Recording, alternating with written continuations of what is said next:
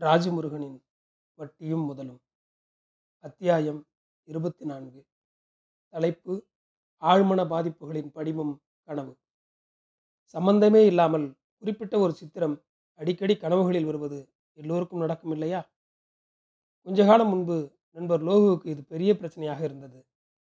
ஏன் எதுக்குன்னே தெரில முருகா. ஒரு கை புடர்னு சுடுது. காந்தி ரத்தம் தெரிக்க லோகுன்னு கத்திக்கிட்டே துள்ளி விழுறாரு. என் பொண்டாட்டி பிள்ளைங்களாம் கத்திக்கிட்டே ஓடி வருதுங்க. பின்னாடி துப்பாக்கியோட பெரிய கூட்டமே துரத்திக்கிட்டு வருது. தடார்னு மூச்சு எந்திரிச்சிருவேன். இப்படி ஒரு கனவு அடிக்கடி வருதுப்பா. கழுத. நம்ம வேற கம்யூனிஸ்ட்டு. ஒரு ஜீவாவோ ஏகேஜியோ வந்தாலும் பரவாயில்ல. இந்த காந்தி எதுக்கு வர்றாப்புல? என புலம்புவார்? அதன் பிறகு ஒரு நாள் லேட்டாக வந்தவர் வாஷருக்கு எண்ணெய் போட்டபடியே சொன்னார். காந்தி கனவுக்கு காரணத்தை கண்டுபிடிச்சிட்டேன் தம்பி. இப்போ புதுசாக போன வீட்டில் மேல் குடியிருந்தவர் ஒரு ஒரு சுதந்திர போராட்ட தியாகி. காந்தி மதுரைக்கு வந்தப்ப முன்னாடி போய் நின்று துண்டு பிரசுரம் போட்ட ஆளுகளில் ஒருத்தரான் காலையில் தலை டிக்கெட் வாங்கிருச்சு. இனிமேல் காந்தி வரமாட்டாருன்னு நினைக்கிறேன். நண்பர் முருகேஷுக்கு எப்போது பார்த்தாலும் டிஸ்கவரி சேனல் மாதிரி விதவிதமான பாம்புகள் கனவுகளில் வந்து அதிர வைத்து கொண்டே இருக்கின்றன. பாம்பு கனவுக்கு பலன் என்னப்பா? என அவர் பார்க்கிறவர்களிடம் எல்லாரிடமும் கேட்பார். சித்தார்த்தனுக்கு ஆங்கில படங்கள் மாதிரி பின்னணியில் கட்டடங்கள் சீட்டுக்கட்டுகளாக சரிய இவன் தப்பித்து ஓடிக்கொண்டே இருக்கிற ஒரு சேசிங். பவானிக்கு ஏதோ ஒரு உருவம் பெரிய கோட்டை சுவரிலிருந்து அவளை தூக்கி முதலைகள் வாய்பிழந்து நிற்கும் அகழியில் போடுவது மாதிரியான விஷுவல். பாஸ்கருக்கு அவன் உடல் கிடத்தப்பட்டிருக்க தெரிந்தவர்கள் அழுது கொண்டிருக்கிற சித்திரம்.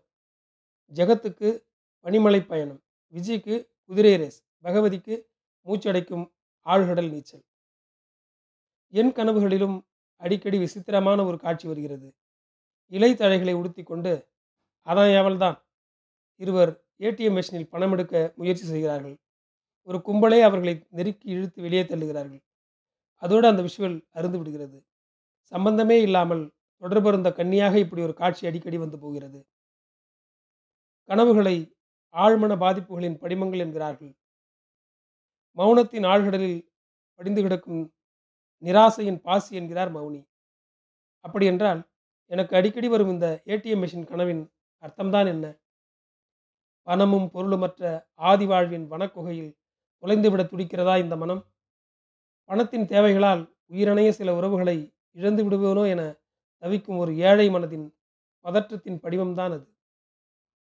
பணத்தை முன்வைத்து நடக்கும் சூதாட்டமாக வாழ்க்கையை மாற்றிக்கொண்ட நல்ல நண்பர்கள் தந்த அழுத்தமா? மருத்துவமனையில் இருந்த கர்ப்பிணி தங்கைக்கு பழங்கள் வாங்கி போகவும் யோசிக்கும் நிதிநிலையில் இருந்த ஒரு அண்ணனின் நினைவில் எரியும் காயமா?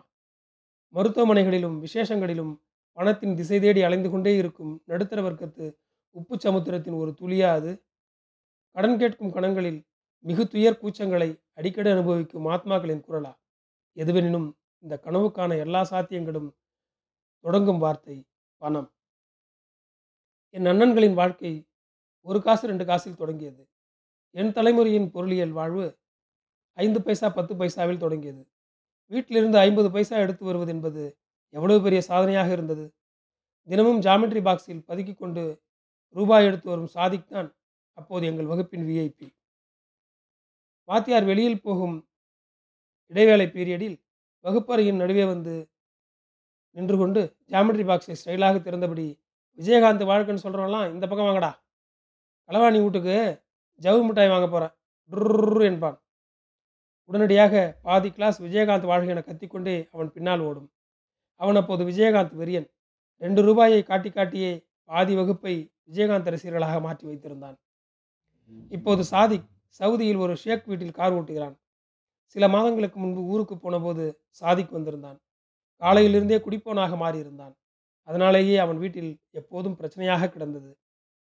வீட்டுக்கு தெரியாமல் காலையிலேயே போய் எங்கேயாவது குடித்து விட்டு வந்து கரைச்சல் பண்ண ஆரம்பிப்பான். ஒரு நாள் மிக அதிகமாக குடித்துவிட்டு சந்திக்கரையில் கிடந்தவனை எல்லோரும் போய் தூக்கி வந்தோம். நல்ல போதையில் அவன் திமிரிக்கொண்டு எழுந்து நின்று டேய் விடுங்கடா. டேய் விடுங்கடாண்ணா. நான் சம்பாதிக்கிறேன் காசு அனுப்புகிறேன் இதுங்க யாருக்கும் என்னை கேட்க அதிகாரம் கிடையாது. கல்யாணம் ஆகி நாலு நாளில் ஃப்ளைட் எழுதி விட்டானுவோ. இங்கே பார் இங்கே பாருங்கடா என்றபடி கைலியை தூக்கி சாதி காண்பித்த போது அதிர்ந்து போனேன். அவன் தொடையில் ரெண்டு உள்ளங்கை சைஸுக்கு முற்றாக ஆறாத தழும்பு இன்னும் ரணமாக கிடந்தது. ரோத்தாடி ரோத்தாடி தெரியுமாடா உங்களுக்கு? ரோத்தாடி ஆறு மாதம் தூங்க முடியாது. சும்மா நினச்ச அந்த சாதிக்க என்னை கத்திக்கொண்டே அவன் தள்ளாடி நடந்த காட்சியை மறக்கவே முடியாது. எனது இன்னொரு பால்ய நண்பன் சாகுல் வீட்டோடு மாப்பிள்ளையாக கொழும்பிலிருந்து இரநூறு கிலோமீட்டர் தள்ளி இருக்கிற ஒரு சிங்கள கிராமத்தின் சைக்கிள் கடை ஒன்றில் பஞ்சர் ஓட்டுகிறான். இன்னொருவன் குரோம்பேட்டை லெதர் கம்பெனியில் மூச்சடைக்க மூச்சடைக்க கெமிக்கல் அடிக்கிறான். ஆசை ஆசையாக மேரியை காதலித்து பணம் இல்லாததால் தோற்றுப்போன சேகர் நைஜீரியாவில் மெக்கானிக் ஆகி மோட்டார் பிரிக்கிறான் நான் பர்சில் ஒரு டெபிட் கார்டும் கிரெடிட் கார்டும் வைத்துக்கொண்டு என்னது? டீ ஆறு ரூபாயா? எப்பொழுதுங்க? என அண்ணா சாலையில் ஒரு டீ கடை முன்பு அதிர்ச்சியாகி நிற்கிறேன். ஐம்பது காசே போதுமானதாக இருந்த காலம் ஆறு ரூபாய் தேநீரில் உரைக்கிறது மீள முடியாத நினைவுகளாக. ஒரு நண்பர் வட்டிக்கு வளைத்து வளைத்து பணம் வாங்கி கொண்டு பன்னெண்டு சிம் கார்டுகளுடன் கிட்டத்தட்ட அபோதாபாத் வீட்டில் பதுங்கியிருந்த பின்லேடன் மாதிரி வாழ்கிறார். என்னோட வாழ்நாள் சாதனை என்ன தெரியுமா? நான் இன்னும் தற்கொலை பண்ணிக்காமல் இருக்கிறது தான். என அவர் ஒரு முறை சொன்னபோது நிம்மதியில்லாத அவருடைய அன்றாடங்களின் வழி முகத்தில் அறிந்தது. காலக்கொடுமையில் ஆறு ஏழு வருடங்களுக்கு முன்பு நானும் தவணையில் ஒரு கணினி வாங்கினேன். முப்பது மாதங்கள் கட்ட வேண்டிய தவணையில் பாதியை கட்டாமல் அப்படியே மறந்துவிட்டேன். அதை எப்படி மறக்கும் பாஸ்? பண கஷ்டம்தான். இந்த மாதிரியான குற்றங்கள் கிரிமினலா சிவிலா என்று கூட அறியாத பாலகன் நான். சில பல மாதங்கள் கழித்து திடுதிப்பென்று ஹைகோர்ட்டில் விசாரணைக்கு ஆஜராக சொல்லி ஒரு கடிதம் வரவே விளவெழுத்து போனேன். இந்த விவகாரங்களில் தளபதியான நண்பர் ஒருவரிடம் ஆலோசித்தேன். அவர் ஆறு சிம் பார்ட்டி ஆகவே ஐடியாக்களை பொழிந்தார். அவங்க வர சொன்ன அன்னைக்கே போயிரு. இருக்கிறதுலே டெஞ்சனா ஒரு சட்டை பேண்ட்டை மாட்டிக்கிட்டு போ.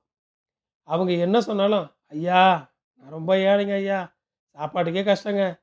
என்னால் அவ்வளோ எல்லாம் கட்ட முடியாதுங்கன்னு கதறு. கஷ்டப்படுற மாதிரி நடி. நடிக்கிறது என்ன பாஸ் அப்படி தானே இருக்குது பொழப்பு. நீங்கள் மேலே சொல்லுங்கள் அப்படி இப்படி பாதி அமௌண்ட்டுக்கு வருவாங்க. ஒரு டைம் வாங்கிட்டு வந்து கட்டிடு.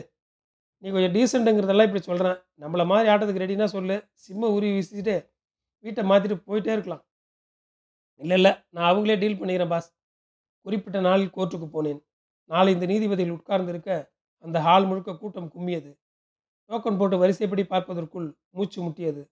அங்கே இருந்த கூட்டத்தை பார்க்கும்போது நமது தேசத்தின் கடன் ஸ்பெக்ட்ரம் ஊழல் கலைஞர் சசிகலா குடும்பங்களின் சொத்து மதிப்பு அஜித் விஜய் சூர்யா சம்பளங்கள் பெப்சி கோக் வியாபாரம் மல்லையா மகன் முகம் எல்லாம் ஞாபகத்துக்கு வந்தன. ஆனாலும் நான் எளியன் இல்லையா? ஐயா நான் ரொம்ப ஏழைங்க. இவ்வளோ பணம் கட்ட முடியாதுங்க ஐயா என ஒரு நீதிபதியின் கையை பிடிக்க தவினேன் அவர் சிறு சலனமும் இல்லாமல் எஸ்பி லோன் கேஸா? முதல்ல கையில் இருக்கிற பணத்தை கட்டிட்டு அப்படி ஓரமாக போய் உட்காரு என்றார் ஐயா முப்பத்தஞ்சு ரூபா தான் ஐயா இருக்குது. என நான் அப்பாவியாக பாக்கெட்டை தடவை அவர் பயங்கர டென்ஷன் ஆனார். நீ அப்படி உட்காரு. பேங்க்காரங்க பேசுவாங்க. உன் மூஞ்ச சரியில்லையே என உட்கார வைத்தார். உண்மையை சொல்ல போனால் அங்கே அன்று இருந்த முகங்களில் நான் கொஞ்சம் எபோ ஆவரேஜ் அந்த அளவுக்கு புலம்பல்களாலும் கதறல்களாலும் நிறைந்து கிடந்தது அந்த ஹால் அப்போது என் பக்கத்தில் தனது மனைவியுடன் கைலியில் சல்பேட்டா மணக்க ஒருவர் உட்கார்ந்திருந்தார். கோடி கணக்கில் கொள்ளடிக்கலாம் கொட்டடிச்சு கொடுத்துறான் மாட்டினாலும் ஜெயிலில் ஏசி போட்டுக்கிறான். நமக்கு என்னடி? இப்போ பாரு நீ பாட்டுக்கு பின்னாடியா வா என எழுந்தார். திருதெப்பன மனைவியை இழுத்து கொண்டு எதிரே இருந்த நீதிபதியின் முன்னால் தடாலென விழுந்தார். ஐயா ஐயா நீங்கள் இப்போ மனசு வைக்கலனா நாங்கள் ரெண்டு பேரும் வெளியே போய் விஷம் வாங்கி குடிச்சிட்டு இங்கேயே ஓடி வந்து உழுந்து செத்துறோம் ஐயா என கைலி கதற அந்த நீதிபதி அலட்சியமாக பக்கத்தில் இருந்த வங்கி அதிகாரியிடம் திரும்பி அடித்தது தான் செம பஞ்ச். கேட்டிங்களா? நீங்கள் தானே கடன் கொடுத்தீங்க? அப்படியே அந்த விஷயத்தையும் வாங்கி கொடுத்துருங்க. பாவம் ரொம்ப கஷ்டப்படுறாங்க. எப்படியோ உருட்டி புரட்டி அந்த லோனை அடைத்தேன். சாதாரணமாகவே வங்கிகளில் இருந்தும் கால் சென்டர்களில் இருந்தும் சார் உங்கள் மந்த்லி சேலரி சொல்ல முடியுமா? என்கிற பெண் குரல்கள் எரிச்சல் ஊட்டும். மேற் சொன்ன சம்பவத்துக்கு பிறகு தீவிரவாதம் ஏறி இருந்தது அப்படி ஒரு கணக்கில் என்னிடம் பேசிய பெண் குரலிடம் கண்டபடி திட்டிவிட்டேன். சட்டென்று எதிர்முனை அழுதபோது எனக்கு சுருக்கென்றது ஐயோ சாரிம்மா சாரிம்மா சாரிம்மா என தேற்றிய பிறகு கேட்டேன். ஏம்மா இப்படி நிறைய பேர் ஏதேதோ பேசுவாங்களே உங்களுக்கு கஷ்டமாக இருக்காதா? அதற்கு அந்த பெண் சொன்னால் என்ன பண்ணுறது சார்? அவங்கவுங்க மூடுக்கு ஏதேதோ பேசுவாங்க ரொம்ப கஷ்டமாக இருக்கும். அப்புறம் எங்களுக்கு சேலரி யார் சார் கொடுப்பாங்க? இந்த லைனில் பர்சனல் பேசக்கூடாது சார் என்னை தேம்பியபடி வைத்து விட்டாள் அதன் பிறகு இப்படி பேசுகிற யாரிடமும் நான் எரிச்சலை காட்டுவதே இல்லை. எங்கள் ஊர் பக்கம் உள்ள பேராவூரணியில் மொய் விருந்து பிரபலம். ஏதாவது ஒரு வீட்டில் பண கஷ்டம் என்றால் பத்திரிகை அடித்து சொந்த பந்தங்களுக்கெல்லாம் கொடுத்து வீட்டில் மொய் விருந்து நடத்துவார்கள். விருந்துக்கு வரும் உறவுகள் சாப்பிட்டு விட்டு வைத்து போகிற மொய்யில் அந்த வீட்டின் தேவைகள் தீர்ந்துவிடும். மை கட்டி போஸ்டர் அடித்து கிடா வெட்டி இது பெரிய கலேபர திருவிழாவாகவே நடக்கும். சில வீடுகளில் லட்சக்கணக்கில் மொய் நடந்த ரெக்கார்ட் பிரேக் எல்லாம் உண்டு. தான் வைத்ததை விட குறைவாக வைத்து உறவுகளுக்குள் பெரிய வெட்டுக்குத்தெல்லாம் நடக்கும். இந்த மொய் விவகாரங்களால் நமது கிராமங்களில் உடைந்து போன உறவுகள் எத்தனையோ உண்டு. உக்காளி அசிங்கப்படுத்திட்டான் ஐயா? இங்கே குடுறி. என பொண்டாட்டி போட்டிருந்த மூக்குத்தியை பிடுங்கி வாசல் கூறியில் எரிந்துவிட்டு போன மாமாக்களை நான் பார்த்திருக்கிறேன். நண்பர் ஒருவர் காதலித்து கலப்பு திருமணம் செய்து கொண்டவர். காதல் திருமணம் என்பதால் ஊருக்கு போகாமல் சென்னையிலேயே நடந்தது கல்யாணம். நண்பர் சொன்னார் எங்கள் அம்மாவுக்கு பெரிய வருத்தம்.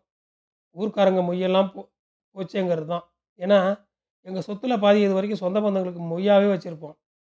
பையன் கல்யாணத்தில் தான் அதை நேர் செய்யணும்னு நினச்சவங்களுக்கு அது மொத்தமும் போச்சுங்கிறது தான் பெரிய வருத்தம். அடையாறு மருத்துவமனை ஒன்றில் கேன்சருக்காக சேர்க்கப்பட்ட நண்பனின் அப்பா இறந்து விட்டார். ஒன்றரை லட்சம் கட்டினால்தான் உடலை தருவோம் என்றார்கள். உடலை வாங்குவதற்கு இரண்டு நாட்கள் ஏகப்பட்ட பஞ்சாயத்துகள் செய்து ஒரு வழியாக ஒரு லட்சம் திரட்டி கட்டி போய் எரித்து விட்டு வந்தோம். திரும்பும்போது நல்ல வேலைங்க இந்த காசு கிடைக்கலனா எங்கள் அப்பா புள்ள இருந்தும் அனாதையாக போயிருப்பார் என நண்பன் சொன்னபோது தான் எனக்கு தோன்றியது. வாழும்போது எதை வேண்டுமானாலும் பணம் தீர்மானிக்கட்டும். ஆனால் நமது பிரியங்களை மட்டும் ஒருபோதும் அது தீர்மானித்து விடக்கூடாது நன்றி.